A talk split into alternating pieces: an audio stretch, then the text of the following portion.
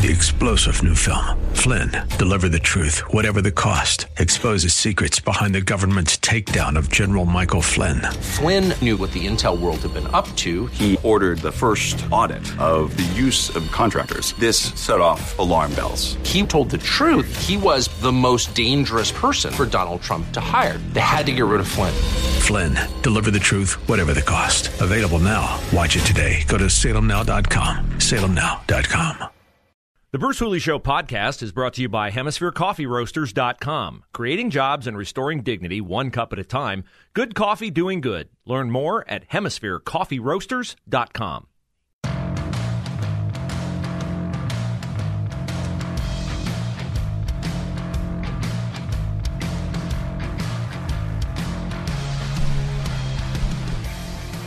Final hour of the week of Bruce Hooley Shows. Glad to have you along. Catch the podcast anytime, nine eight nine the answer dot com.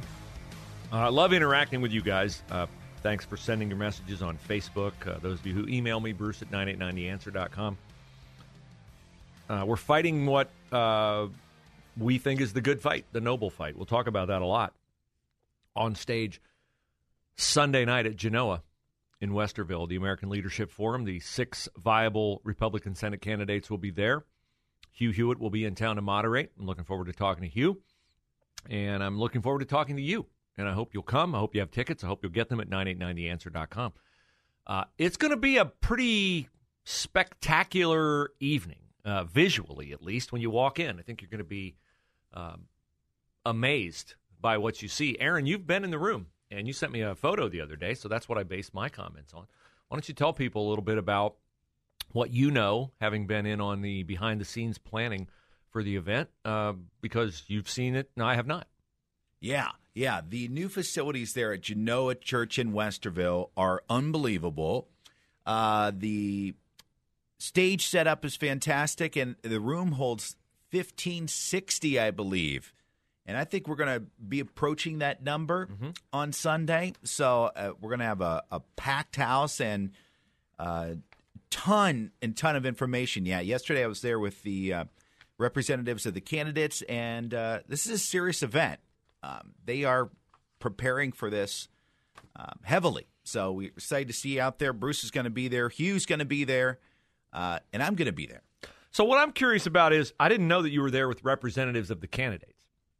So are they, you don't have to say who, because we're not trying to prejudice anybody here, but are some lower maintenance than others? Are some insisting on a little finicky, maybe visually, about how things look, afraid it'll disadvantage their candidate, where they want their candidate to sit? I want my candidate to sit next to Hugh. No, I want my candidate to sit next to Hugh. Anything like that? Well, you know, it was so thought out by C C V, the Center for mm-hmm. Christian Virtue, that uh, everything was done randomly. Okay. All the way through, random drawings in front of all the candidate oh. representatives about where their seat will be, what room, what dressing rooms they'll be in. uh, even everything was done by random draw. So that way no one could say, right. um, you know, this is being set up right. in a way against me. So well, that's smart. Yeah. That's smart on Aaron's part. So, uh, yeah, so I'll be making a short welcome, and Aaron Bear will be there, and Aaron and Hugh will participate together at a portion of the program. I'm not exactly sure how the evening will unfold, but I do know there'll be a period where the candidates will be questioned one-on-one and will not be able to interrupt each other if, you know, let's say Josh Mandel's answering questions. Bernie Moreno can't jump in. Uh, Jane Timken can't jump in. But then there'll be a period where there will be a free, a freer-flowing discussion, correct? Yeah, if you watch the presidential debates that Hugh moderated, mm-hmm. it'll be similar to that, including with timers and alarms. Uh, the whole thing's set up in a in a debate-style fashion. And if anybody violates the timer, Alan Rogers will come up on stage and tackle them, right? That's what we're that's what we're doing? Yeah, he has a cane. He drags him off. Oh, I love Alan. I can't wait. But I'm looking forward to this. I really, really am, and I think um, it'll be a great night. And as I said yesterday, the reason why it'll be a great night is not because, you know, we're in on the planning of it with C C V. It'll be planned well. It, it's just that I really do think one of the main takeaways you'll have is you'll be invigorated by the fact that, wow, there are other people who believe what I do. It's so easy now in our culture when people just blithely and confidently say, oh, wait, I mean, you don't think transgender rights matter and that boys and girls ought to use the same bathroom? Like, you're, when somebody states a confident position, you're almost afraid at times to say what seems pretty obvious to you, because there's now in our country this sanctioning of canceling you for saying it. What's always before just been assumed as normal, now you're not allowed to say that anything is not normal. For instance, I saw this video of one of the protesters at Netflix yesterday who uh, is a dude, like a big dude, like at least three bills, every bit of three bills, dressed in kind of a dress with, you know, lipstick on, and talked about, my name is, you know, Edward something, but I go by Eureka O'Hara. And you would think, from the way the national media is treating this quote-unquote protest at Netflix over Dave Chappelle's comedy special, that's right, we're protesting a comedy special.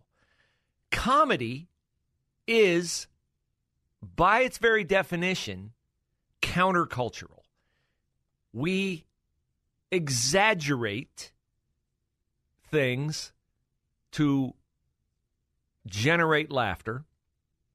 We take things beyond the norm to illustrate the uh, hypocrisy in certain situations and hopefully retain an ability to laugh at ourselves.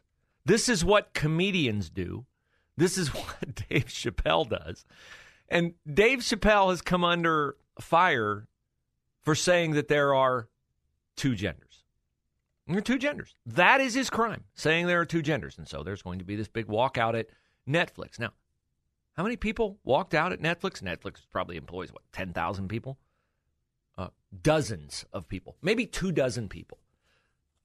So the national media shows up, and they are writing about this and videoing this and broadcasting this and pontificating on this for about as long as they did the botched withdrawal from Afghanistan. Now, in the grand scheme of things, which of those two events holds the greater significance globally, nationally, even locally? We had one of the Marines, one of the one of the one of the officers, one one of the service members from Ohio, who was blown up in Kabul, is from Ohio. Is that more relevant to the people of Ohio than Dave Chappelle making jokes, which aren't even jokes? He's just stating reality that there are two genders. But this is the upside-down world we live in. Joe Rogan, popular podcaster Joe Rogan, he gets COVID. He takes, prescribed by a doctor, a drug, ivermectin, which can also be prescribed to uh, accomplish anti-parasitic treatments in animals. C N N has spent how many shows, how many segments, how many experts on to debunk Joe Rogan taking ivermectin, a drug that is prescribed around the world to billions of people around the world, a drug that had, a drug that won the Nobel Prize. Drugs exclusively for animals do not win the Nobel Prize. We love animals. We don't love them enough to put a premium on drugs that deworm animals. Ivermectin has a human application, and Joe Rogan used it at the direction of a doctor. But C N N, like a pit bull with a chew toy, will not let go of Joe Rogan. Why? Because Joe Rogan confounds the popular narrative of the Democratic Party and Anthony Fauci that you must get vaccinated. Why? Because vaccines really work? Eh, maybe. Maybe they believe that.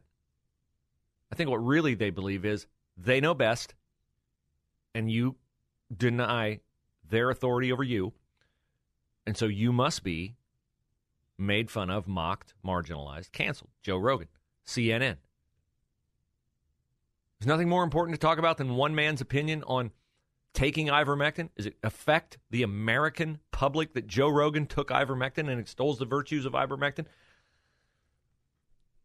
Could we look into maybe the real cause of supply chain issues, rising gas prices, murder rates going up thirty percent? Is that more applicable, relevant to life of more Americans than a podcaster taking ivermectin? But C N N, the most trusted name in news. You tell me in the last month, what have they spent more time on? Joe Rogan taking ivermectin or the murder rate being up or gas prices being up or food prices being up or the shelves being bare or the southern border being overrun or people who were not tested for COVID, which seems to be one of their priorities, being flown into American cities in the dead of night.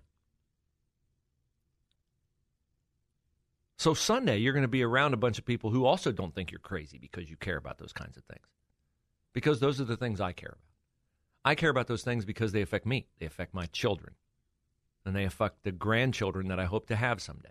And you're not crazy because you think those things matter. Those things matter a lot. Joe Rogan taking ivermectin doesn't really matter. And knowing that they matter a lot, hopefully will infuse our society with an awareness that they matter a lot. And hopefully we can take back the avenues to power that now have been ceded to the Democratic Party that either seems incompetent to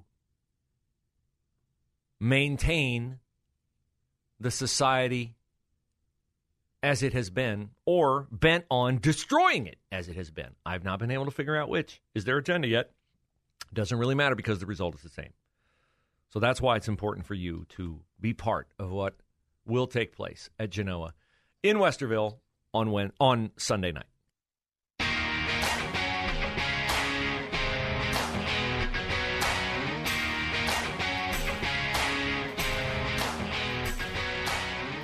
I'm always heartened when I see good things happen to good people because, you know, it's a fact of life that enough bad things happen to good people. Uh, it would be awesome, uh, but it wouldn't be reality if uh, bad things only happened to bad people and good things only happen to good people. But that's not how it works. Uh, it will all uh, balance out in the end. That is uh, a certainty that I have because of the faith that I have. But it is always heartening when something good happens to someone good. And so I am pleased to let you know an update to a story that we talked about earlier this week. I do not know this young lady. She's a young lady. I think she's probably in her early thirties. Her name is Allison Williams. She is a sideline reporter at E S P N. I've never met Allison Williams. I have uh, a fair amount of friends at E S P N. I don't think I've even ever asked any of my friends from E S P N about, is Allison Williams a, a nice person or not a nice person? But I know this. She's really talented. Uh, I watch a fair amount of sports on T V, and she's not even close to the top of what E S P N thinks is their best sideline reporters. But she is their best sideline reporter, and she has been for a long, long time. But she's not an E S P N employee anymore, not because she wasn't a good sideline reporter, because she wasn't a good American, according to Joe Biden, because she wouldn't get vaccinated. She has a child. She'd like to have another child. She's nervous about what the vaccine would do to her ability to have a child. So she refused to get the vaccine. And Disney, your family-friendly company, fired Allison Williams. I played you the audio of her tearful farewell to E S P N. But she said, I will not prioritize a paycheck over my priorities. Now, I tweeted at her that I hoped things would work out for her and that I thought she would never regret leaving. Well, things have worked out for her. She has been hired by the Daily Wire. Ben Shapiro on his podcast today announced that they have signed Allison Williams to lead a special sports series available exclusively for Daily Wire members. I am a Daily Wire member. I look forward to that. She's very, very talented. This is what she said. The Daily Wire is one of America's fastest growing media companies, and I'm thrilled and honored to join them. I'm proud to be part of a company that fights for our rights, and I can't wait to bring agenda-free sports reporting to the Daily Wire's members and millions of followers. She'll do a great job there. I don't know how they'll use her, but she's extremely talented. She just asks good questions. She doesn't ask stupid questions of coaches. She's prepared. That's really all it takes to be a good sideline reporter. Uh, sometimes you don't get much notification that you need to be prepared.